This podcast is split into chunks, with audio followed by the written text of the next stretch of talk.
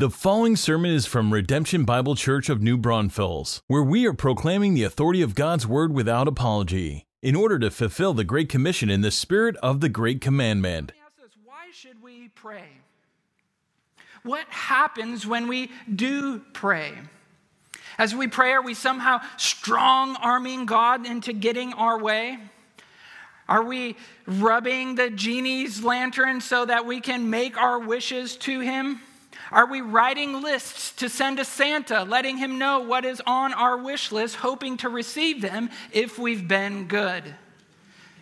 No, the purpose of prayer is fundamentally this to align our hearts with the will of God.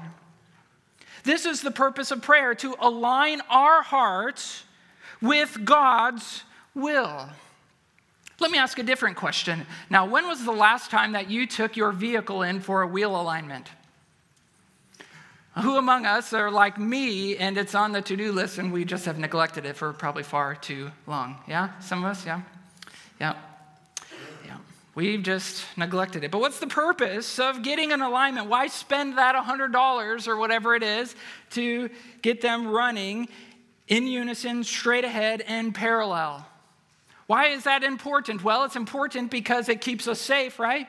It prevents the, the wobbling or the pulling off into the ditch or oncoming traffic, and it also extends the longevity of those tires.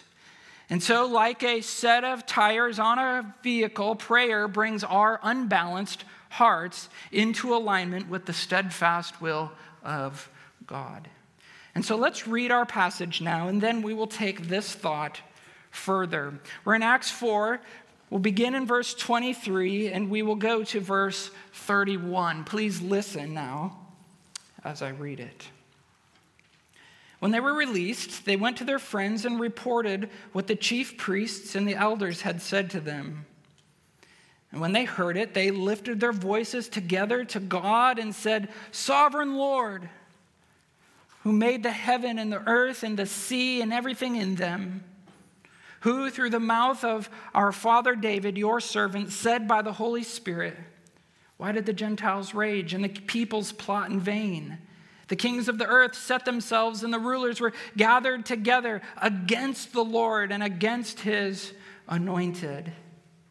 For truly in this city there were gathered together against you your holy servant Jesus, whom you anointed, both Herod and Pontius Pilate, along with the Gentiles and the peoples of Israel to do whatever your hand and your plan had predestined to take place. And now, Lord, look upon their threats and grant to your servants to continue to speak your word with all boldness, while you stretch out your hand to heal, and signs and wonders are performed through the name of your holy servant Jesus. And when they had prayed, the place in which they were gathered together was shaken and they were all filled with the Holy Spirit and continued to speak the word of God with boldness. This is God's word for God's people. Now, if the purpose of prayer is to align our hearts with the will of God, then how does that happen? How does this happen? Well, this encounter that Peter and John and their friends have teach us just that. First, we must understand the situation. Now, it's a little play on words here. We must understand our own context in order to do that, but let's also understand the context of this passage. We must understand the situation. See, the passage I just read is actually just a smaller scene in a larger setting of unfolding events. And so I want to just go back a little bit and survey it and see exactly what Peter and John were reporting to their friends after their release, that verse 23 tells us. Flip back over a page page to Acts 3, verse 1. We're just going to kind of walk through here, but it says in chapter 3 there, Peter and John were going up to the temple at the hour of prayer, the ninth hour. So they're together. You know Peter and John, they're the first disciples, right? They've now received the Holy Spirit and they are leading the church in the advancement of the church and the gospel there uh, throughout Jerusalem and beyond. And they're going to the temple for prayer. I, in my margins, here's just a little side note as we go through this mini series. Anytime I've seen prayer in the book of Acts, I've just written a little P in the margins. I would encourage you to do that as we trace this theme through the book of Acts. You can put it in your margin back at 114, uh, 124, 242. Here, 3 1, and our passage in chapter 4 as well. But Peter and John, they are going to the temple to pray. And look at verse 2 now in chapter 3. A lame man was there being carried, and to just summarize the story, they heal him. He can now walk. And as, they, as the people see this healing take place in 311, then Peter stands up and he begins to preach. What's that mixture? We want transformation to happen. We want revival to happen. It's when God's people devote themselves to prayer and God's people preach God's word. That's happening. Peter is preaching here, and guess what that does? Go to chapter 4, verse 1. They are preaching these things, and the priest, the captain of the temple, and the Sadducees came upon them. And what does verse 2 say? They were greatly annoyed. Isn't that a great word? If you have NASB or NIV, NIV it might say greatly disturbed. But it's like they're agitated. They're like annoyed, like these pesky guys, we cannot stop them. And yet, miraculous things are happening. They can't deny it, but they are greatly annoyed. None of us get like this, right? Like with our children, our coworkers, none of us like know any sort of experience like this, right? But they're, they're, they're not happy about it. Not only are they greatly annoyed, they go on and they arrest Peter and John or Peter, yeah, Peter and John. They're not happy about it. It's these religious leaders, the priests, the captain of the temple, the Sadducees, which is really interesting because the Sadducees are like the religious leaders who uh, incidentally deny the resurrection. And so, if we were to read more of these, they're preaching that Christ has risen, that he is resurrected. So, they are especially annoyed because they don't even believe that can happen. And now they say, no, Jesus has resurrected.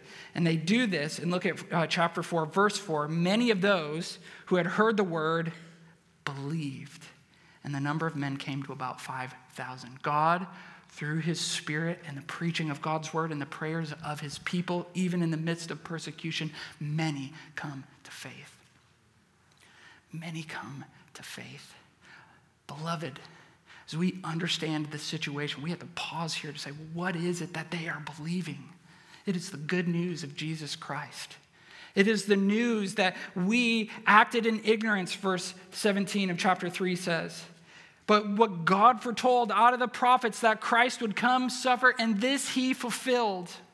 Because we were ignorant, we were dead in our trespasses and sins, and God, in his mercy, came to live the life that we couldn't do, that he would suffer and take the consequences that we deserved and hung on the cross, but then he rose again, sitting at the right hand of the Father, even now, that we might be saved. And when we are no longer ignorant of that, we repent and we believe when we see the depth of our sin we see the glory of Jesus Christ, we repent and say, I don't want to live that way. And repentance is really just that it's, it's a turning of our mind and our back towards our old way of life. I'm not an old that man anymore. I'm not that person anymore, but I'm now heading towards Christ in faith. All my hope, all my trust in what he did to earn the way to be right with God. That, beloved, is the gospel. That is how you can be saved. If you find yourself in ignorance and you find yourself, be, your eyes being open today, that is the right response. Repent and believe and turn towards Christ. Come, ye sinners, poor and needy, he says, and he will save you. That is the gospel. And that is, is what is happening even in the midst of this situation. Many are being saved. But do you think the elders, the scribes, those gathered there, do you think they like that? No, they don't. They don't like it. As a matter of fact, they begin to interrogate Peter and John in verse 5 and, and going through. And then in verse 15, they warn them and, to, and say, Don't preach. Do not talk about Jesus. And they send them on their way. They're annoyed by it. They arrest them. They interrogate them. They tell them, Don't say, don't. They charge them not to speak or teach at all in the name of Jesus. They say, Now go on your way. And in verse 21, all the people are praising God for what happened.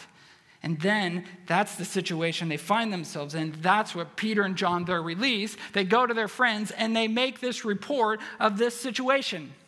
This is where they are. The authorities are after them. They're trying to silence them and stifle their ministry because they are preaching Jesus. And so their friends, they give the report. And when they hear it, what do they do next? Go to our passage that we're looking at today. What do they do? Verse 24 they hear it and they. Put a little p. They lift their voices together and we might say they cry out. They literally, like, likely all at the same time, all talking out loud, not like our respectable, uh, you know, American way of praying, you know, silently, one at a time in unison. Don't raise your voice too loud. Make sure people can hear you. No, they are all together collectively praying out loud. Have you ever been in a situation uh, praying with people from another nation? Nations without, like, our American orderly sensibilities? where everybody's just praying out loud. Anybody been in a situation like that? Some of our Asian brothers and sisters, and they just like let it all out. And even as I talk about that, some of us are like getting anxious, just like everybody talking out loud at the same time in prayer. I can't even understand it. Right? It, it is. It kind of like. Whew, your heart gets, gets beating uh, pretty fast. A couple years ago, when we were at the training center for church planting, actually with uh, uh, brother Ramon, the guy that Jerry uh, referred to, he planted, he's in Cabo San Lucas there. We were in the training center together. Great brother, love him a ton. It was praying with those guys. I got to experience just everybody praying out loud, also in different languages together, because there's guys planting in from Africa, the Caribbean, Mexico, Canada, the US all over the US and all in our different dialects, and it was phenomenal. But they're lifting their voices together. If you're a little uh, nervous, like, is Pastor Blair going to make us all pray like that after the service? I'm going to keep you on the edge of your seat and wait too much. No, no. We're going to pray together after this, but not necessarily in that way. But they hear this situation and they pray. They understand that only God can come through. God had come through Peter and John could have easily been executed, and he has extended their life. He has brought them through it, and so they understand what is happening. They understand the sovereignty of God, beloved. And this is the first step in aligning our hearts with the will of God that is being unfolding. You know, have you ever been driving your car and you feel that little wobble in your steering wheel? You ever felt that? Maybe you've been driving in your car and, and it's like kind of pulling one way or another. Now, there's a variety of issues. I'm not like a mechanic, so I can't like diagnose it up here, but it is alerting you that something is off, that it's time to take it into that team of friendly mechanics that you trust with your car so it can be inspected and they can help you understand what is going on. Why is it wobbling? Why is it unbalanced? Why is it pulling? And our life, beloved, is very similar way in which we live our life. Sometimes we feel out, balance, out of balance, don't we? Our life is, is a little bit wobbly, or, or we keep getting pulled into the ditch or into oncoming traffic. And it's in those moments, beloved, find your friends, get vulnerable what's going on. Don't hide that last 10% that you don't want anyone to know. Get on your knees together and cry out to the Lord together. This is why we have small groups. This is why God has designed us to live in Christian community as a church in an uncommon community of believers together. We need help, often, I would say, often to help see life from what's going on from God's perspective and to point our eyes back to Christ. Point our eyes back to the sovereign Lord who is ruling over the heavens and the earth. And so, as we point one another back to Christ, as we are praying and seeking understanding, seeking what God is doing in the midst of this and where my life is out of balance, then, then together we urge the sovereign Lord. We urge the sovereign Lord. Do you see this prayer in verse 24 to 30? I'm so thankful that Luke records this for us. You know, he, it, it, it's such a powerful prayer that somebody obviously remembered it. They recalled it to Luke, and it's powerful to us that it's, it's here. I, I would submit to you if you don't know what to pray, you can recite these verses. Just the similar way that we recite the, the Lord's Prayer. And if you pray this meaningfully, the Lord will do a work in you if you don't have voice for your own prayers. It's biblically sound, it reflects the scriptures teaching how to pray. So let's just, let's just look at this prayer here together. Sovereign Lord, they, they are urging here, their, their prayer is Father directed. It's an interesting word here, sovereign Lord. It's, it's where we get our English word despot or master. There's, it's a different than the normal Lord that we actually have. It's a different word in, in the original language, in Greek, than our normal Lord that we see. It's in verse 29, that word kurios. It's different here. This is despot. It's acknowledging the, the sovereign control, the complete ruling of this person they are directing of God Himself. He is the sovereign Lord. His Father directed. It acknowledges Him, look, as the Creator. You made the heaven and the earth, the sea, and everything in Him. He is the Creator, He is the ruler over everything, even governments, especially ruling over our present circumstances. Do you see where he takes the prayer there in verse 25? It's scripture saturated. He's quoting from Psalm 2 here. Psalm 2 re- warns government leaders from rejecting the Lord and his ways. And it gives great hope that one day Christ will come and he will execute justice on any with a rod of iron, on any who reject his way. Is the Lord's anointed. And so he's quoting there. Why did the Gentiles or the nations rage? The peoples plot in vain. The kings of the earth, the rulers, they're gathering together against the Lord and against his anointed. That is Christ. It's scripture saturated. You know, it's really here too. It's also it's tipping their hat to their theology of the Bible. Of how we got it, the inspiration of the scriptures, of the book that you hold in your hands. It is inspired. It comes through human instruments at the inspiration of the Holy Spirit. Do you see that in verse 25? Through the mouth of your father David. David uh, inscribed it, he was the instrument, but the Spirit inspired it.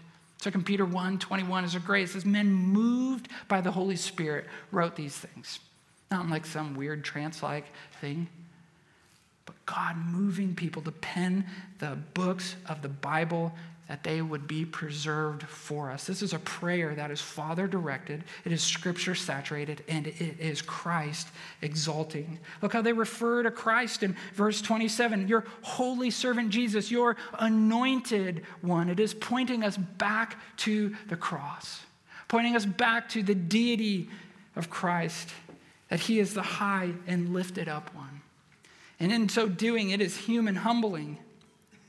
Because as our eyes are lifted up to Christ, they are subsequently taking off of us. Our eyes can't, like, one can't go up and one can't be down. You know, like our eyes, as we lift them up to Christ, as we exalt Him, as He is the sovereign one, as, as God is the one in charge who ordered these events for His glory and our good, it humbles us into our place in the orchestrating of human affairs. And we, we, we're not in that boardroom. It's God Himself and the Trinity that sits in that room. We don't have access to there. We don't make the decisions. We don't, we, we don't make any sort of call on what happens in our life, but it is God. It is God, as verse 28 shows. He is the one that has predestined these things. Whatever his hand, whatever his plan, uh, had predestined. And that's a word that kind of makes us cringe sometimes, doesn't it? Who hears that? It's like predestination. What does, do we believe in these things? Well, yeah, because it should give us, it should help us to breathe a sigh of relief. The weight of the world, beloved, is not on our shoulders. The events of tomorrow are outside your control, and that is a good thing. These things humble us praise God that we have a sovereign Lord over the universe that is ordering all these things for His glory and your good. And that can cause us to breathe a sigh of relief. We don't have to be anxious, we don't have to worry because Christ is still ruling and reigning. Even the most horrific event in all of human history, when Christ went to the cross, was according to his plan. His sovereign good plan for his glory and our good. And if he is ruling over those events, you can be sure that he's involved in the events and details of your daily life. This humbles us and it gives us great joy as we continue on. See, there's, there's, God, God didn't buy tickets to the movie of human history. If verse 28 teaches us anything, it's that He wrote the script and He directs the scenes. And believing this gives them not only the assurance, but the boldness that they need to continue, the balance that they need to get their own heart aligned to the will of God that is unfolding in their life. The spirit, the, this prayer that they are praying as they are urging the sovereign Lord, not only is it human humbling, it is also spirit filled. See, they're not asking things of God in this prayer for their own selfish convenience. We know that the Spirit is active in their prayers not just because the windows are rattling in verse 31. We know it because the Spirit brings Scripture to mind as they pray. It is shining a spotlight on Christ. It is, it is opening their, our, our eyes to see their theology because that's the role of the Holy Spirit. That is His ministry. That is how you know He brings to mind, John 14 says, the things that Christ taught, He will bring those. John 14, 15, 16 in there. He shines a light on to Christ, not onto himself. And so we can see in their prayer that the Spirit is moving in even them and giving them the boldness that they are asking for. There's this confirmation here in that era of the signs and wonders that would be performed in their name that authenticated the message that this was indeed true. So, God, in His goodness, gave them the ability to heal and do these miracles as a way to say, yes, this is Christ. It's authenticating the message of the gospel. So, the believers there together in this way, they are urging the sovereign Lord. They're really running the tires of their life. They're trying to see, okay, which one is out of balance? And so as we go, like, look at this little chart here. There's like, God's will is like, it's steadfast, it's immovable. And our life, it gets kind of out of balance, right? We hit a curb of sin. It kind of make, it, it makes a bulge. It knocks things out of alignment. There's suffering. There's things that happen, the trials in our life, and our, and, our, and our heart gets a little out of whack, right? And so, as we bring it in for an alignment, it's not God's will that needs changing. It is our heart that needs to get in alignment, in unison for our safety and for our longevity. And as we pray, beloved, those wheels balance out. They align with the never unbalanced will of God until we are walking in unison. And even as we think about these things, we should, it, it, it, bears some explanation. We talk about the will of God a lot. Anybody kind of confused on that? Heard some things, read things like, well, what is the will of God? Well, I'm here to make a revelation of the secret will of God. No. The scripture really lays out uh, the will of God kind of in two ways his hidden will and his revealed will. His revealed will is very easy to understand. You read your scriptures, go to, onto a Bible app, into a search thing, type in, in quotes, the will of God, and only a handful of verses will come up. It is very clear what the revealed will of God, what we are to do. 1 Thessalonians 4, it is God's will, your sanctification that you abstain from, from sexual immorality. That's God's will for your life, every person's life, that you be sanctified, growing in holiness, growing in Christ's likeness, particularly through our sexual purity. Anything out of that, it is not God's will. It's God's will that we be submissive to authorities, First Peter says. This is a hallmark. He desires, His will is that we live this way. And the Bible is full of commands the great commandments, all those things to love God, love our neighbors as ourselves. That is God's will, those very clear commands of Scripture. But then there's also this aspect that we have to get our mind around of the hidden will, uh, will of God. That is God's unfolding will of the events in human history. Okay? There is never a moment where God says, Well, I never saw that coming. He didn't get to the end of the game last night. He's like, well, I didn't, that surprised me that the Cowboys lost.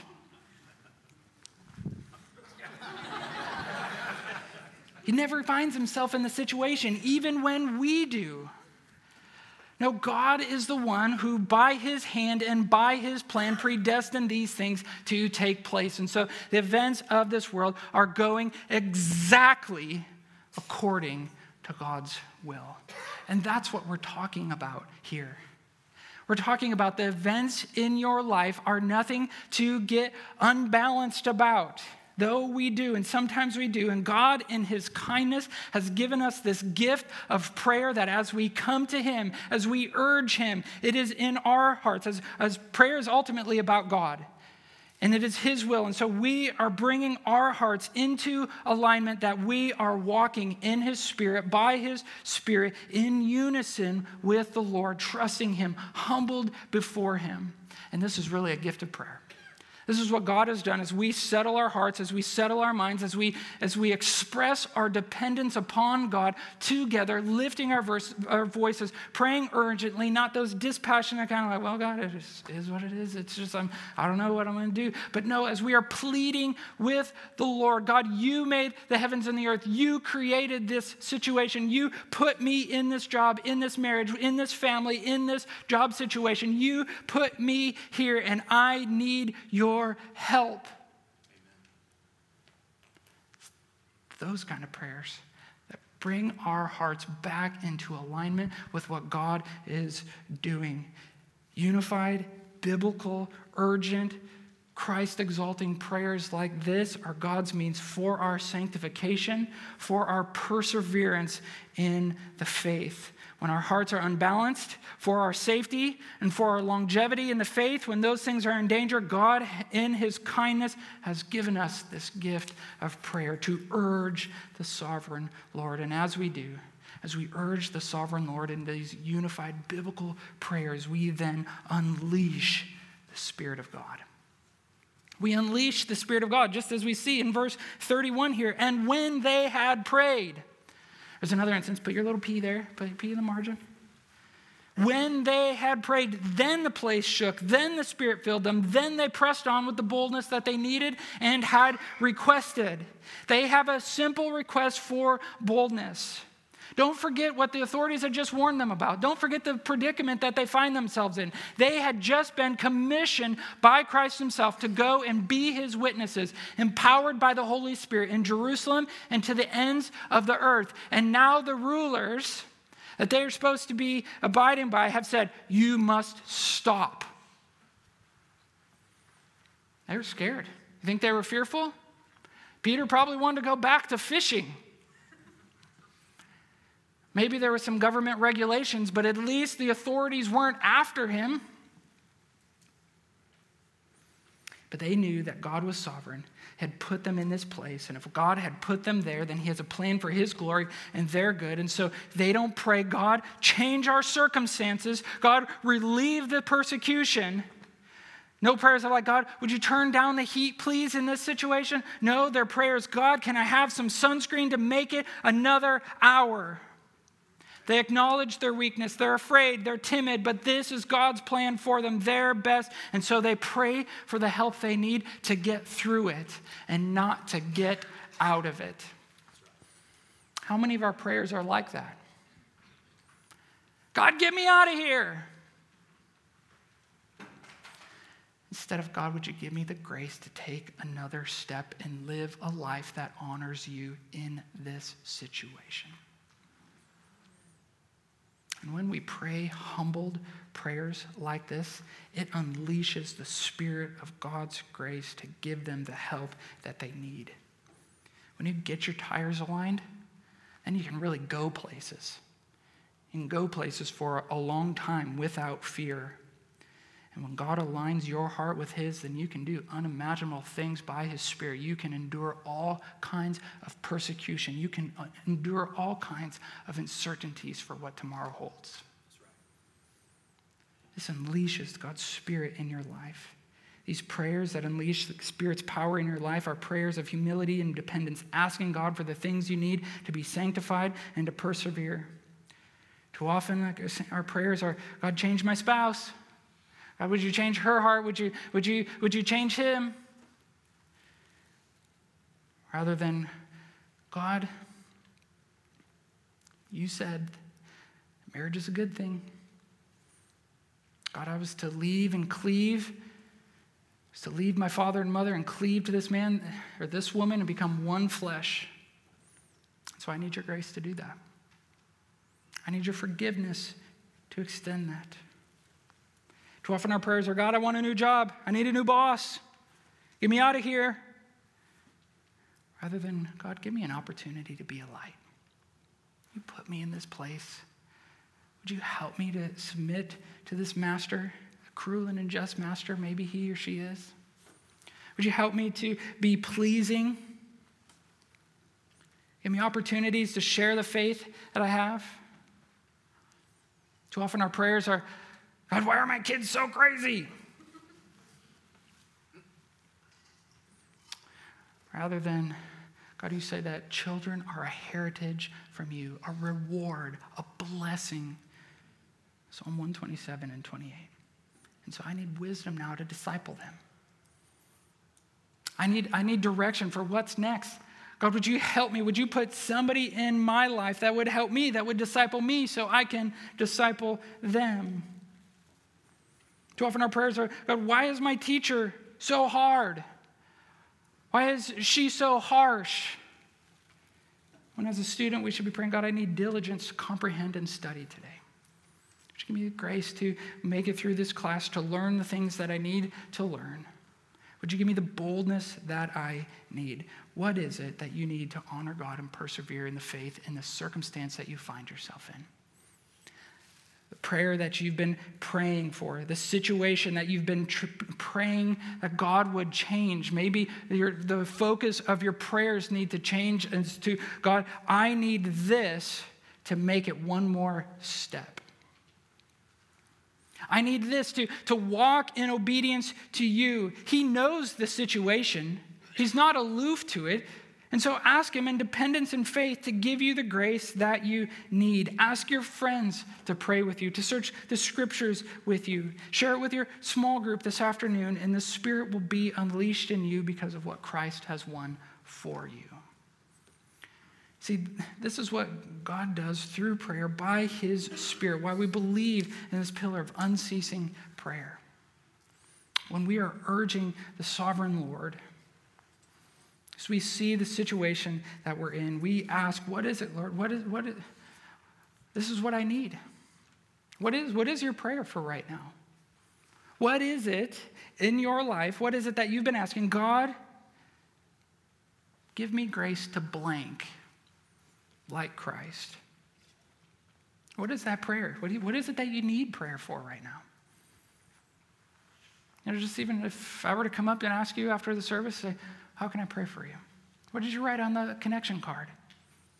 What did you neglect to write on the connection card? And you probably should write on it before you go so I can pray with you this week. What is that? God, would you give me grace to blank like Jesus, to take the next step in towards you in walking in obedience of faith in this situation that you, in your good, kind, and sovereign, wise hand, have put me in. And so, as we close, as I warned you a few moments ago, we're going to take a few moments and, or a few minutes here and lift our voices together to God. I want you to lift your voices. Uh, last week we just kind of prayed on our own, but this week I want you to uh, take a moment to pray with the people that you came with. These are family or friends, people that are around you. If uh, somebody's flying solo next to you, invite them to, to join you in this. Our worship team is going to come up here and, and they're going to begin playing and, um, and just kind of in the background. But men, let's lead our families in this. Let's just begin to pray. Don't worry about the people around you, okay? Nobody's judging you based on the eloquence or the, you know, the theological savvy of your prayers. We're just praying to the Lord, asking Him to move, to give you the grace that you need in this situation.